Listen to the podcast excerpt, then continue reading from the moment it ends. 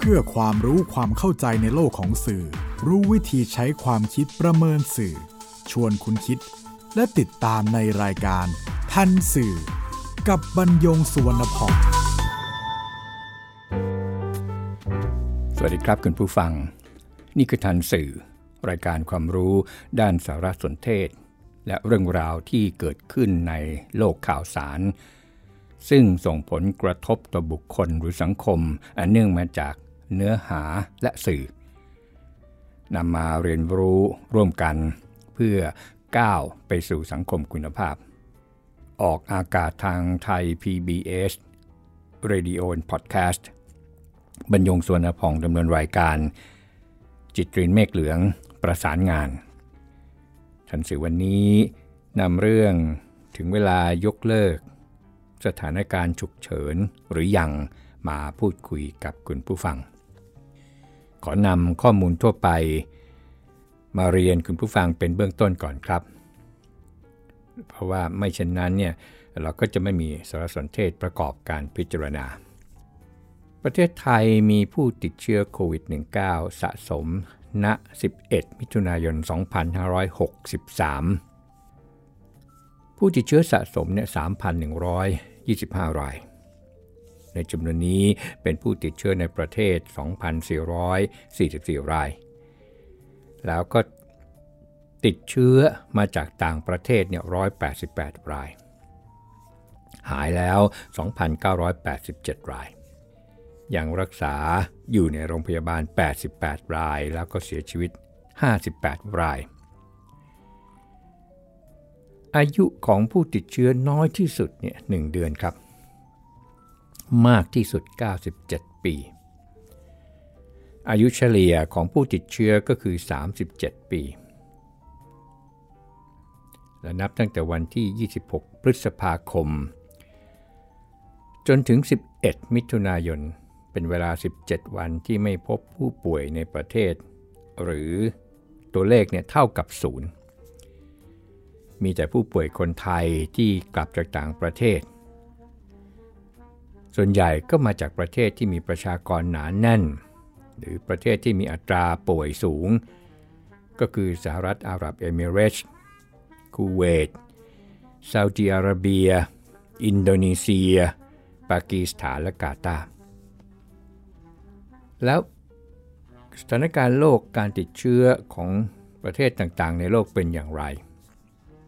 ก็มีผู้ติดเชื้อรวมเนี่ยกว่า7ล้าน4แสน5หมื่นคน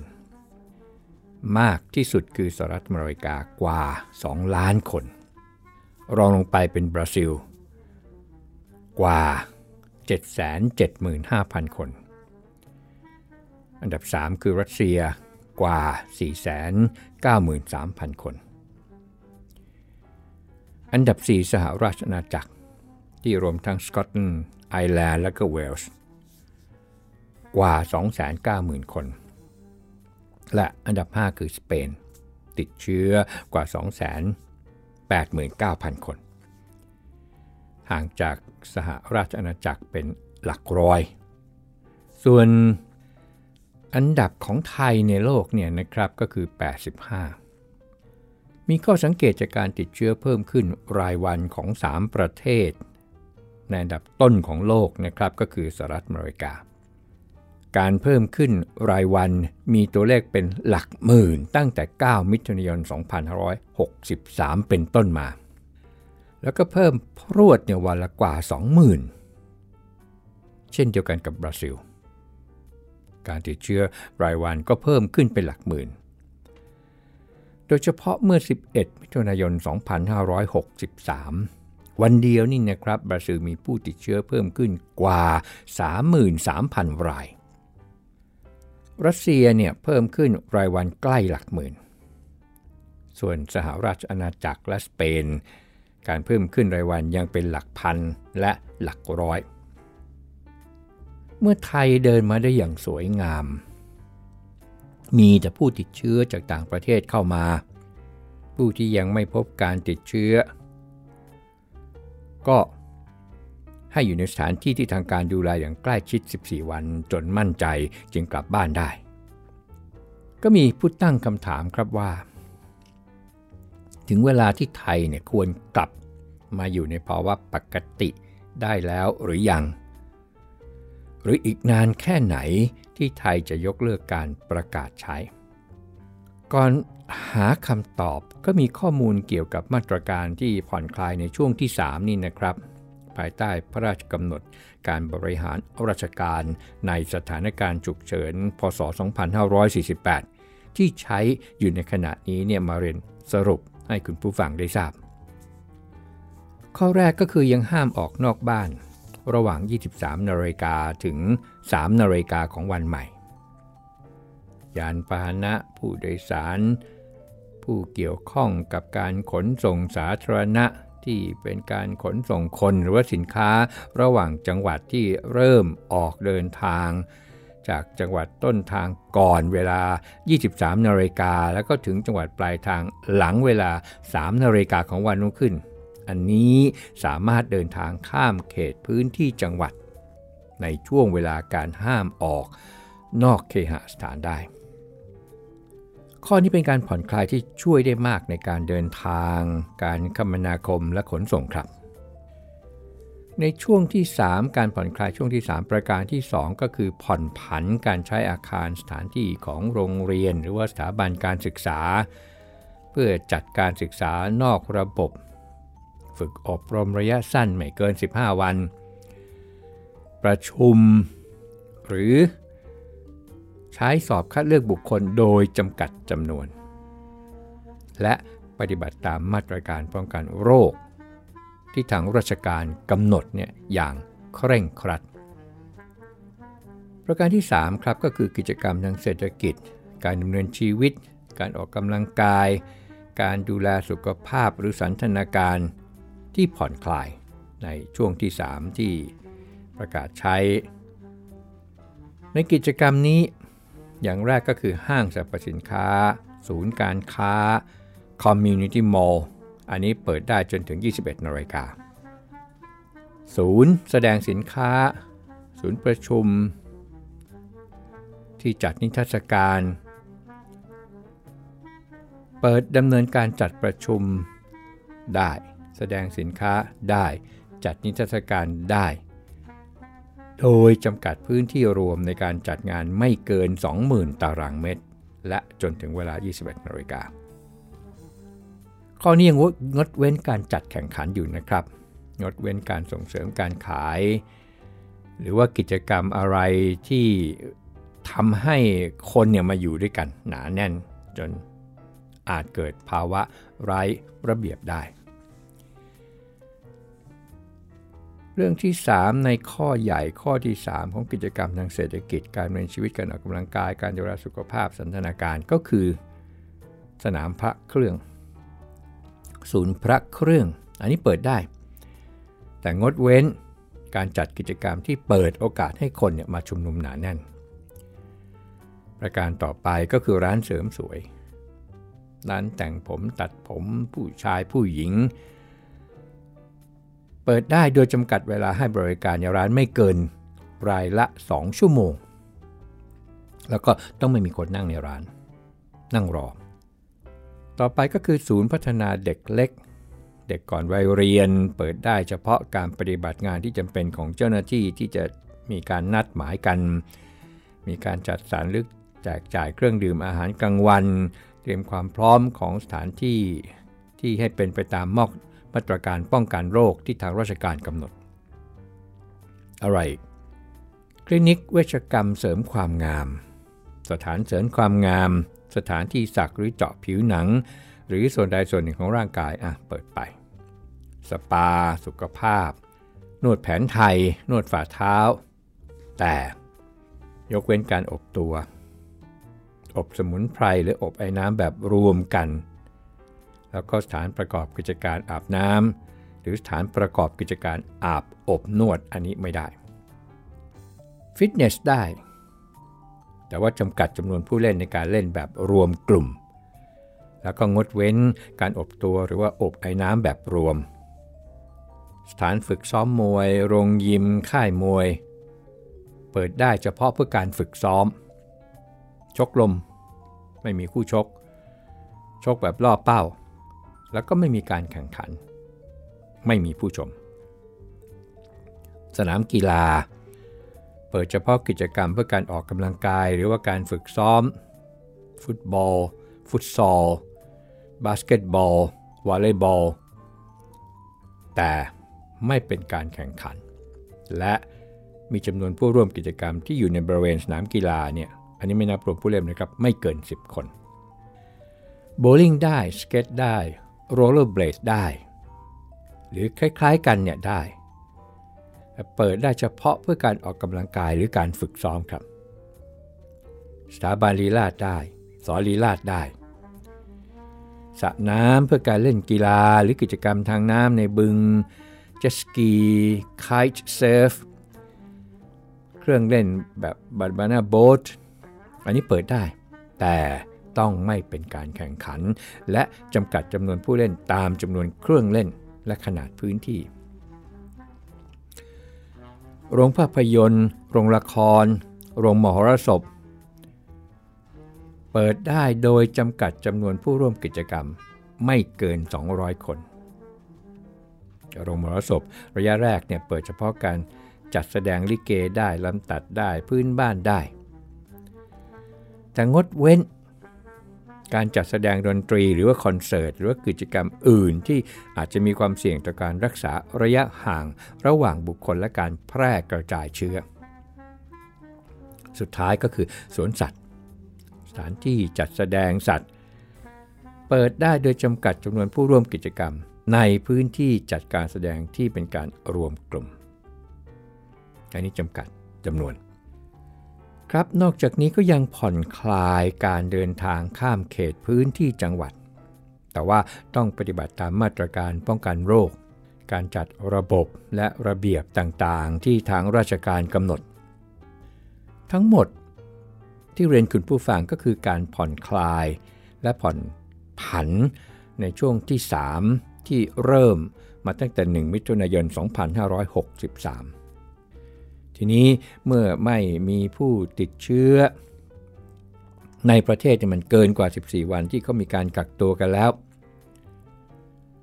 จะเลิกประกาศตามพระราชกำหนดการบริหารราชการในสถานการณ์ฉุกเฉิน โดยใช้เพียงพระราชบัญญัติโรคติดต่อปี 2558 เนี่ยได้หรือไม่ ถ้าไม่ได้ก็ให้มีการผ่อนคลายและผ่อนผันเพิ่มขึ้นเป็นช่วงที่ 4 ได้หรือไม่อะอีกสักครู่ครับ คุณกำลังฟังรายการ ทันสื่อกับบรรยงสุวรรณพอง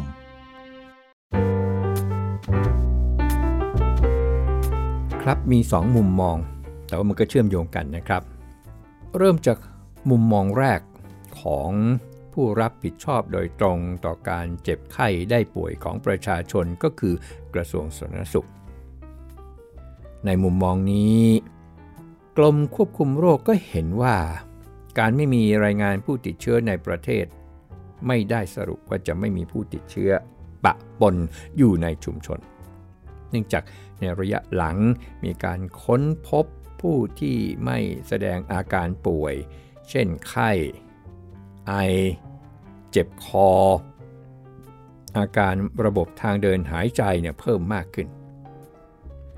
อีกประการหนึ่งก็คือ 14 วันเนี่ยมันก็ยังไม่พอ ที่ทำให้เกิดความมั่นใจ เวลานี้พูดกันถึง 21 วัน อย่างต่ำเสียด้วยซ้ำไป ขณะเดียวกันยังมีประชาชนกลุ่มเสี่ยง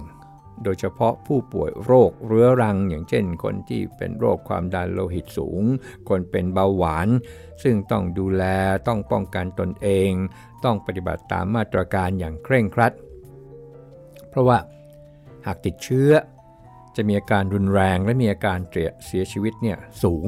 เนื่องจากการวิจัยในจีนที่ศึกษากับผู้ป่วยโควิด -19 ซึ่งรักษาในเมืองอู่ฮั่นเนี่ยประมาณ 3,000 ราย พบผู้ป่วยที่มีความดันโลหิตสูง มีอัตราการเสียชีวิตเนี่ยถึงร้อยละ4ขณะที่ผู้ป่วยซึ่งมีความดันโลหิตปกติเนี่ยร้อยละ 1.1 ต่างกันเกับ4เท่า และในผู้ป่วยที่หยุดกินยาลดความดันโลหิต อันนี้มีอัตราเสียชีวิตสูงถึงร้อยละ7.9ในร้อยคนเนี่ยจะมีผู้เสียชีวิตเนี่ยเกือบ 8 คน นั่นคือมุมมองแรก ทางด้านคนที่รับผิดชอบการดูแลรักษา มุมมองที่ 2 ครับ อันนี้ของผู้รับผิดชอบความมั่นคงในบริบททางการบริหารจัดการ ก็อธิบายว่าการยกเลิกประกาศตามพระราชกำหนดการบริหารราชการในสถานการณ์ฉุกเฉินไปเลยนั้น ถ้าการแพร่เชื้อกลับมาในรอบสองจะรุนแรงกว่า เพราะหาที่มาที่ไปไม่ได้ หรือได้ก็ยาก ประการที่2ครับเพราะกฎหมายปกติ ไม่สามารถเข้าไปบริหารจัดการได้ในภาพรวม ขณะที่ประกาศตามพระราชกำหนดเนี่ยสามารถเข้าไปดำเนินการอย่างบูรณาการจากทุกกระทรวงเข้าด้วยกัน ข้อนี้เรียนคุณผู้ฟังเพิ่มเติมครับว่า พอไปเปิด กฎหมายโรคติดต่อปี 2558 รัฐมนตรีว่าการกระทรวงสาธารณสุขซึ่งเป็นผู้รักษาการตามพระราชบัญญัตินี้ มีอำนาจจริงครับ แต่มีอำนาจแค่ประกาศโรคหรือประกาศเขตควบคุมโรค นอกเหนือไปกว่านี้ทำไม่ได้ครับ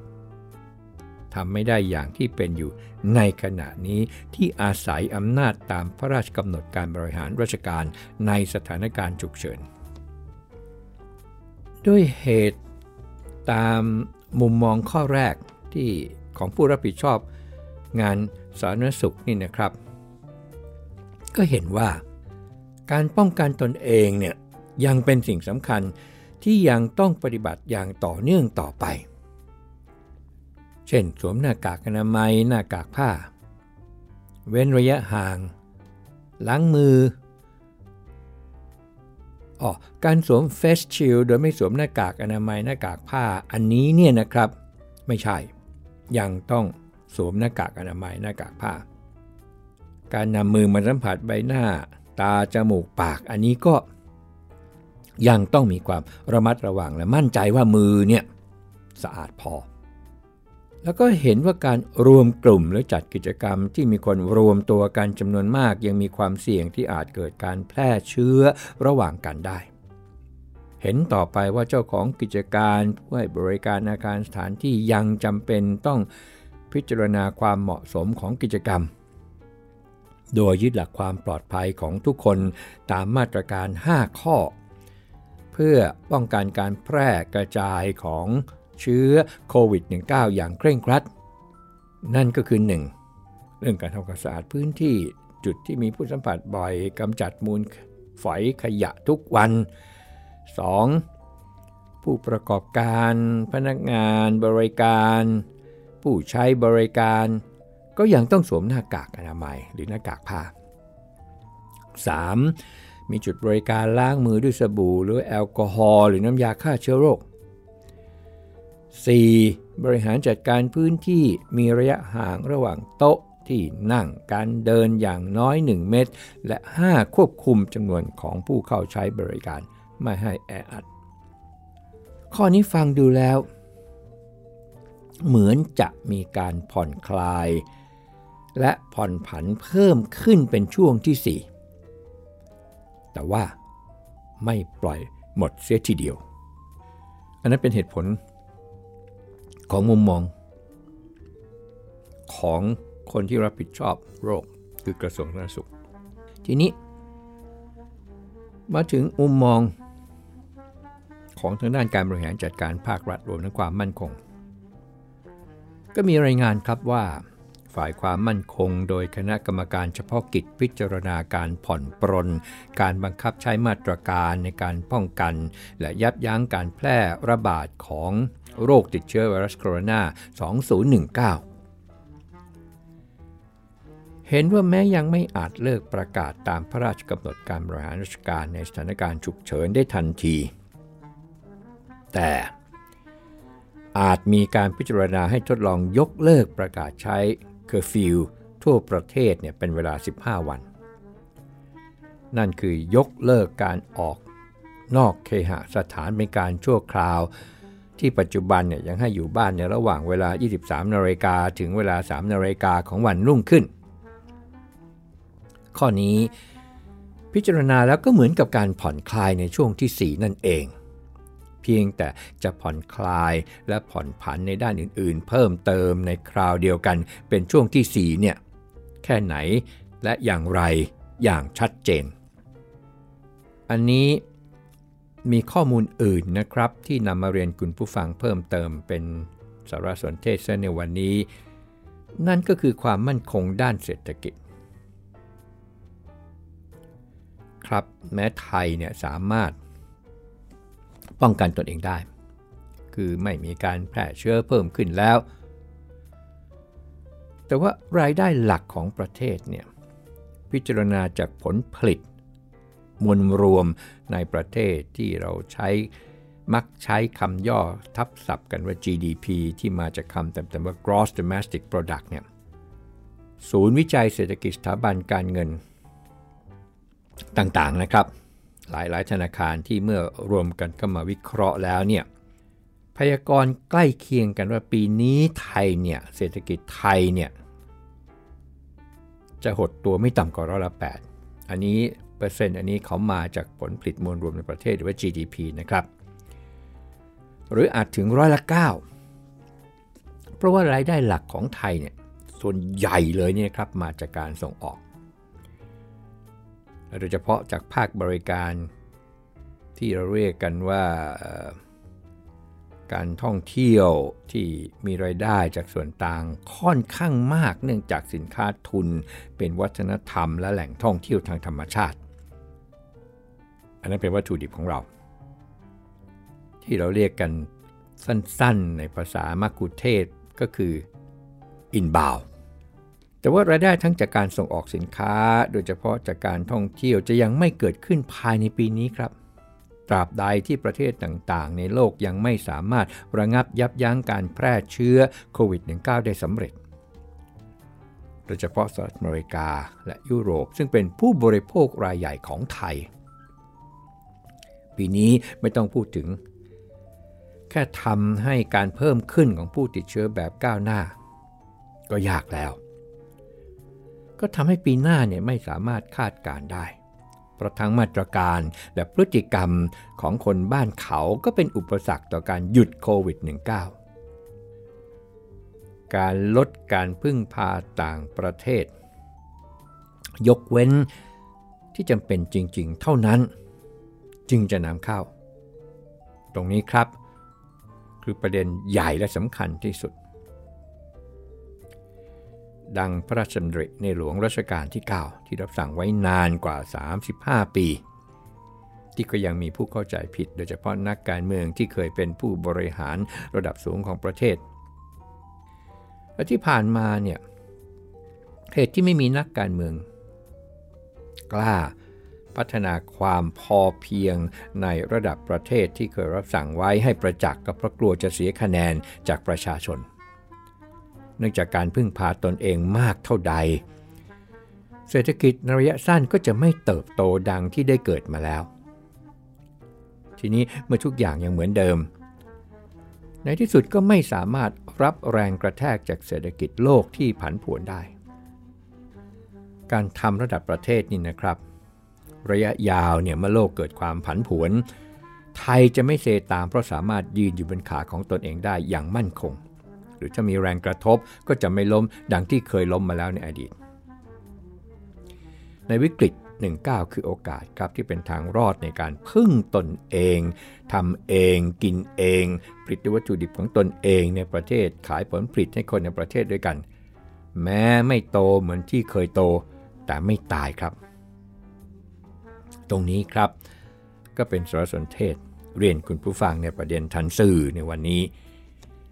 พบกันใหม่ในทันสื่อไทย PBS Radio and Podcast บรรยงสวนพอง สวัสดีครับ